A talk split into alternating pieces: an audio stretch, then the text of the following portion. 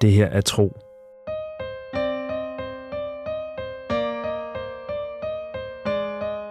En eventyrlig podcast fortælling i 55 afsnit.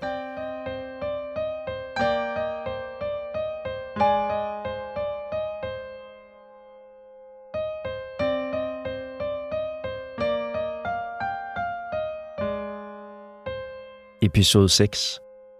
Beskyldninger. Tro sparker til en sten.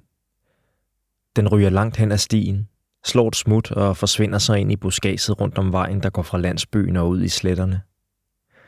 Stedige gamle grønokser, mumler han irriteret for sig selv, mens han med hissige skridt lægger landsbyen længere og længere bag sig. Han ved, han burde spare på kræfterne, for der venter ham meget arbejde med at få bukseret sækkene med vinterurt tilbage til landsbyen.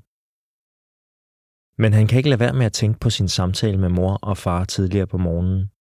Og tanken fylder ham med frustration og vrede, der blot får ham til at sætte farten yderligere op. Det var under morgenmaden, at han fortalte dem det hele. Ligesom resten af landsbyen var de stået senere op end sædvanligt oven på festen aftenen forinden.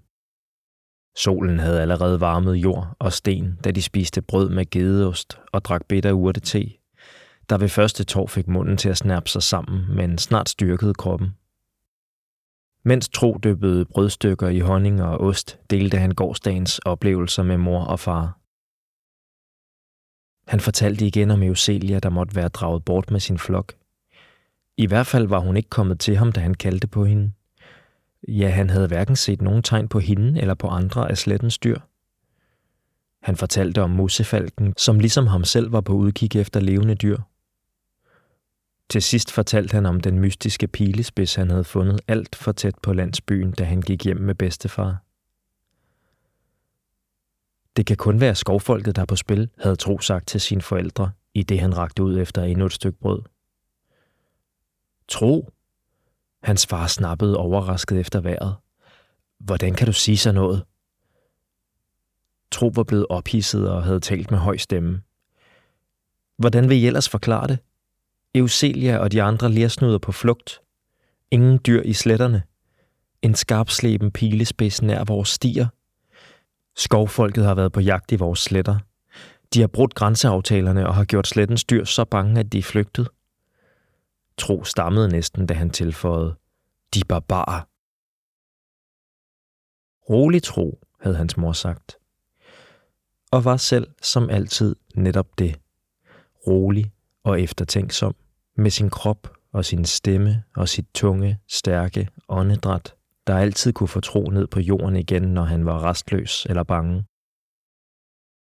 Du er for hurtig til at drage konklusioner, sagde mor. Du finder en pilespids, ja, og den passer godt til resten af din fortælling.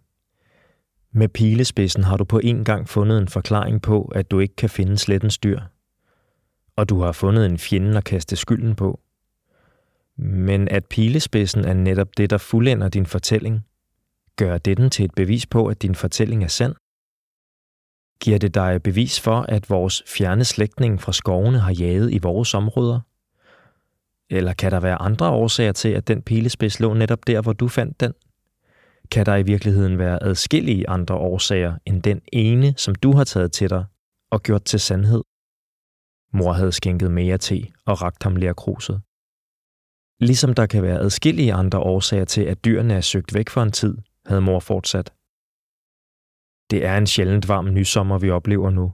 Varm og tør, Sandsynligvis bliver både midsommeren og sensommeren også varme. Kan du ikke mærke det, tro? Lærsnuderne og de andre dyr fornemmer det i lige så høj grad som os. Spørg dig selv, hvad vil du gøre i deres sted? Blive i de tørre sletter eller søge mod mere frodige egne med mere føde? Og så havde mor sagt den sætning, der havde hængt fast i Tros hoved lige siden. Det er ikke klogt at komme med beskyldninger, før man er sikker på, at man har tænkt alle muligheder igennem. Hvis mor havde ønsket at berolige tro med sine ord, var det ikke lykkedes for hende. Langt fra. Men tro havde tvunget sig selv til at tage en dyb indånding og gøre et forsøg til på at forklare sine forældre, hvad han kunne mærke. Jeg ved, der er noget galt. Jeg kan mærke det herinde, havde han sagt og lagt sine hænder på sit bryst og sin mave, der hvor den urolige følelse sad. Faren havde strøget kærligt over Tros hænder og kigget på ham. Hans stemme havde haft en mærkelig klang, da han sagde, Du er noget ganske særligt, Tro. Men han havde ikke lyttet til ham. Ikke ordentligt, og heller ikke mor. De havde i hvert fald ikke forstået, hvad han sagde. At det var alvorligt, det her. At noget var galt. Og da han havde bedt dem om at samle stammen til råd, så han kunne forelægge sagen for dem og bede om vejledning, havde de afslået. Alle er trætte oven på festen, tro, havde hans far sagt. Vi vil ikke ulejlige dem netop nu, hvor Feras er i byen. Handlen er allerede i fuld gang hen ved kæren. Hvorfor løber du ikke også derhen? Må ikke alle de andre er der? Men Tro skulle ikke hen til Feras kære. Han var alt for oprørt til at følge de ellers underholdende optrin, der altid udspillede sig, når den omrejsende handelsmand var i landsbyen. Ingen kunne prutte om prisen som Feras. Om det så kun var et enkelt jernstykke, der skilte ham og køberen fra at blive enige, ja, så blev han ved med at presse prisen i vejret, alt imens han berømmede sine varer, og fortalte historier om sit skræntende helbred og om fjerne familiemedlemmer, der var afhængige af hans indtjening. For Feras var dette en vigtig del af handlen, og han nød den næsten lige så meget som at få en af de små punge, der hang fra hans tynde bæltestrop fyldt op. Der var også mange af landsbyens beboere, som holdt af denne del af Feras besøg, og derfor var der altid et mylder af folk på festpladsen, når han var i byen. Tro kunne se for sig, hvordan de allerede havde sluttet ring om kæren og ivrigt fulgte med i, at Feras trak sine spændende varer fra fjerne afkroge af Syrien frem fra kasser og kurve. Ved et af den omrejsendes tidligere besøg havde Tro selv set Feras sælge halskæder og armbånd med sorte ferskvandsperler fra Eldasøen, pibeurt og tørrede lægeplanter fra Måneøerne, og ikke så få af sine egne frembringelser. Bukser, jakker, kapper og andet tøj, som han havde syet i hånden, siddende i sin kære på sine lange rejser, mens han havde indsunget mystiske besværgelser i hvert sting. Nogle gange havde slette folket jernstykker eller endnu mere kostbare metaller at betale med. Men eftersom det sjældent var nødvendigt med værdier i hverdagen, landsbyens familier hjalp i det store og hele hinanden og tog i lige høj grad del i arbejde og goder, ja, så blev de fleste aftaler med Feras indgået som byttehandler. Når den omrejsende forlod landsbyen, havde han altid kæren fyldt op med varme dyreskin, kasser med kartet uld, potter af malet ler, tønder med slettefolkets stærke sødbærvin, og et par mindre tønder tørret vinterurt, som Feras kunne finde på at stoppe sin pibe med og ryge som en krødret og duftende tobak. Alle andre dage ville tro, han nyt at være en del af begivenhederne henne omkring Feras kære.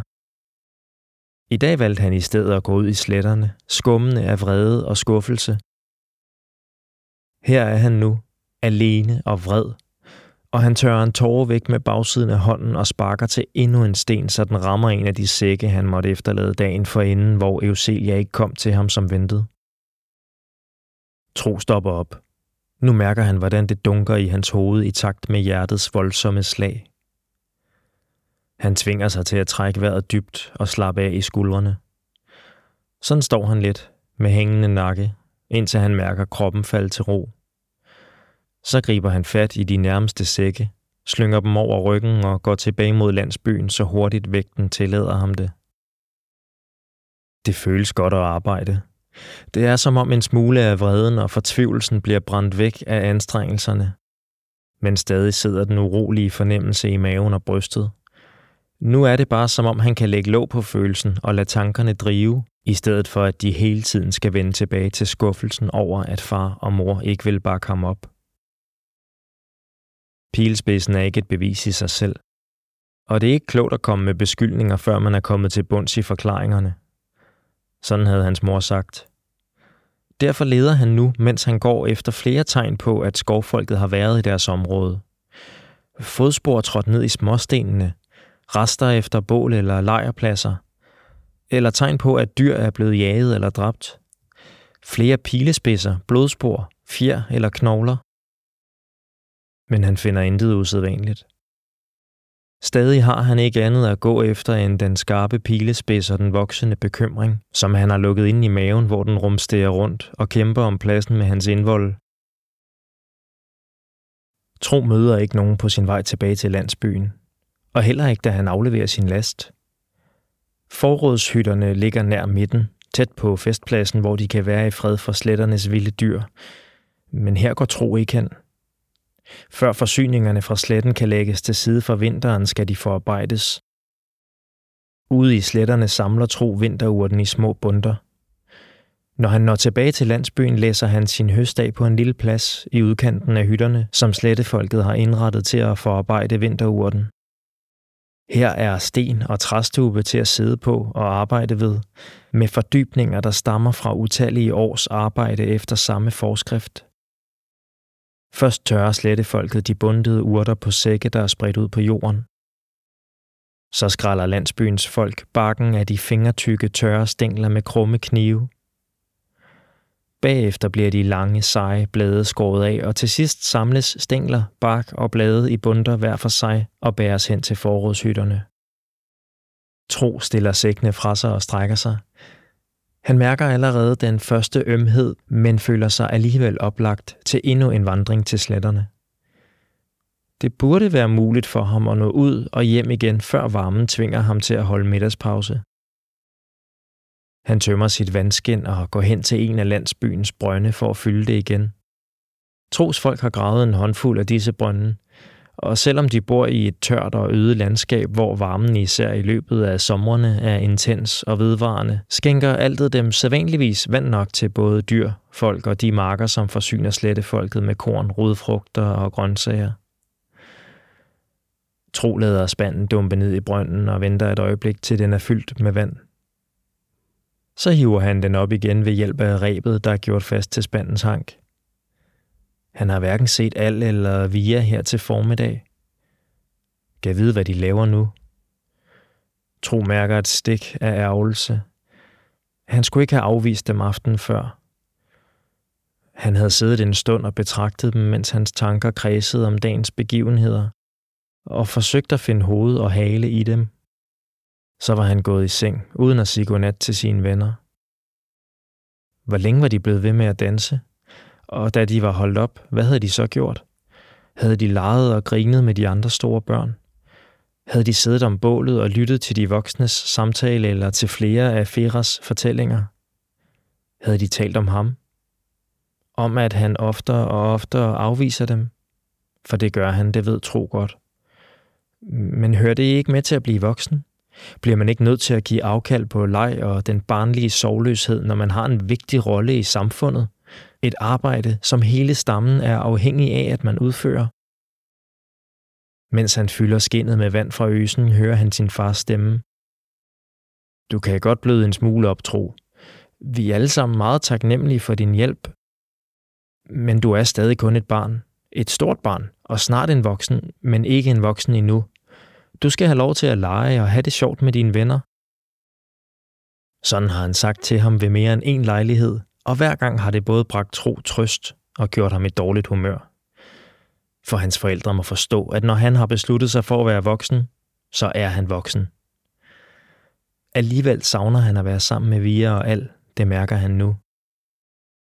Senere i dag, når han har gjort sit arbejde, vil han spørge dem, om de kan lege. Det lover han sig selv. Tro skal til at lukke vandskinnet, da en grøntende lyd for ham til at fare sammen. En dyb, nasal snorten, der kun kan stamme fra et stort dyr med en lang snude. Eller en snabel. Euselia, udbryder Tro. Mens tårer af lettelse springer frem i hans øjne, retter han sig hurtigt op og snor rundt, klar til at omfavne sin ven.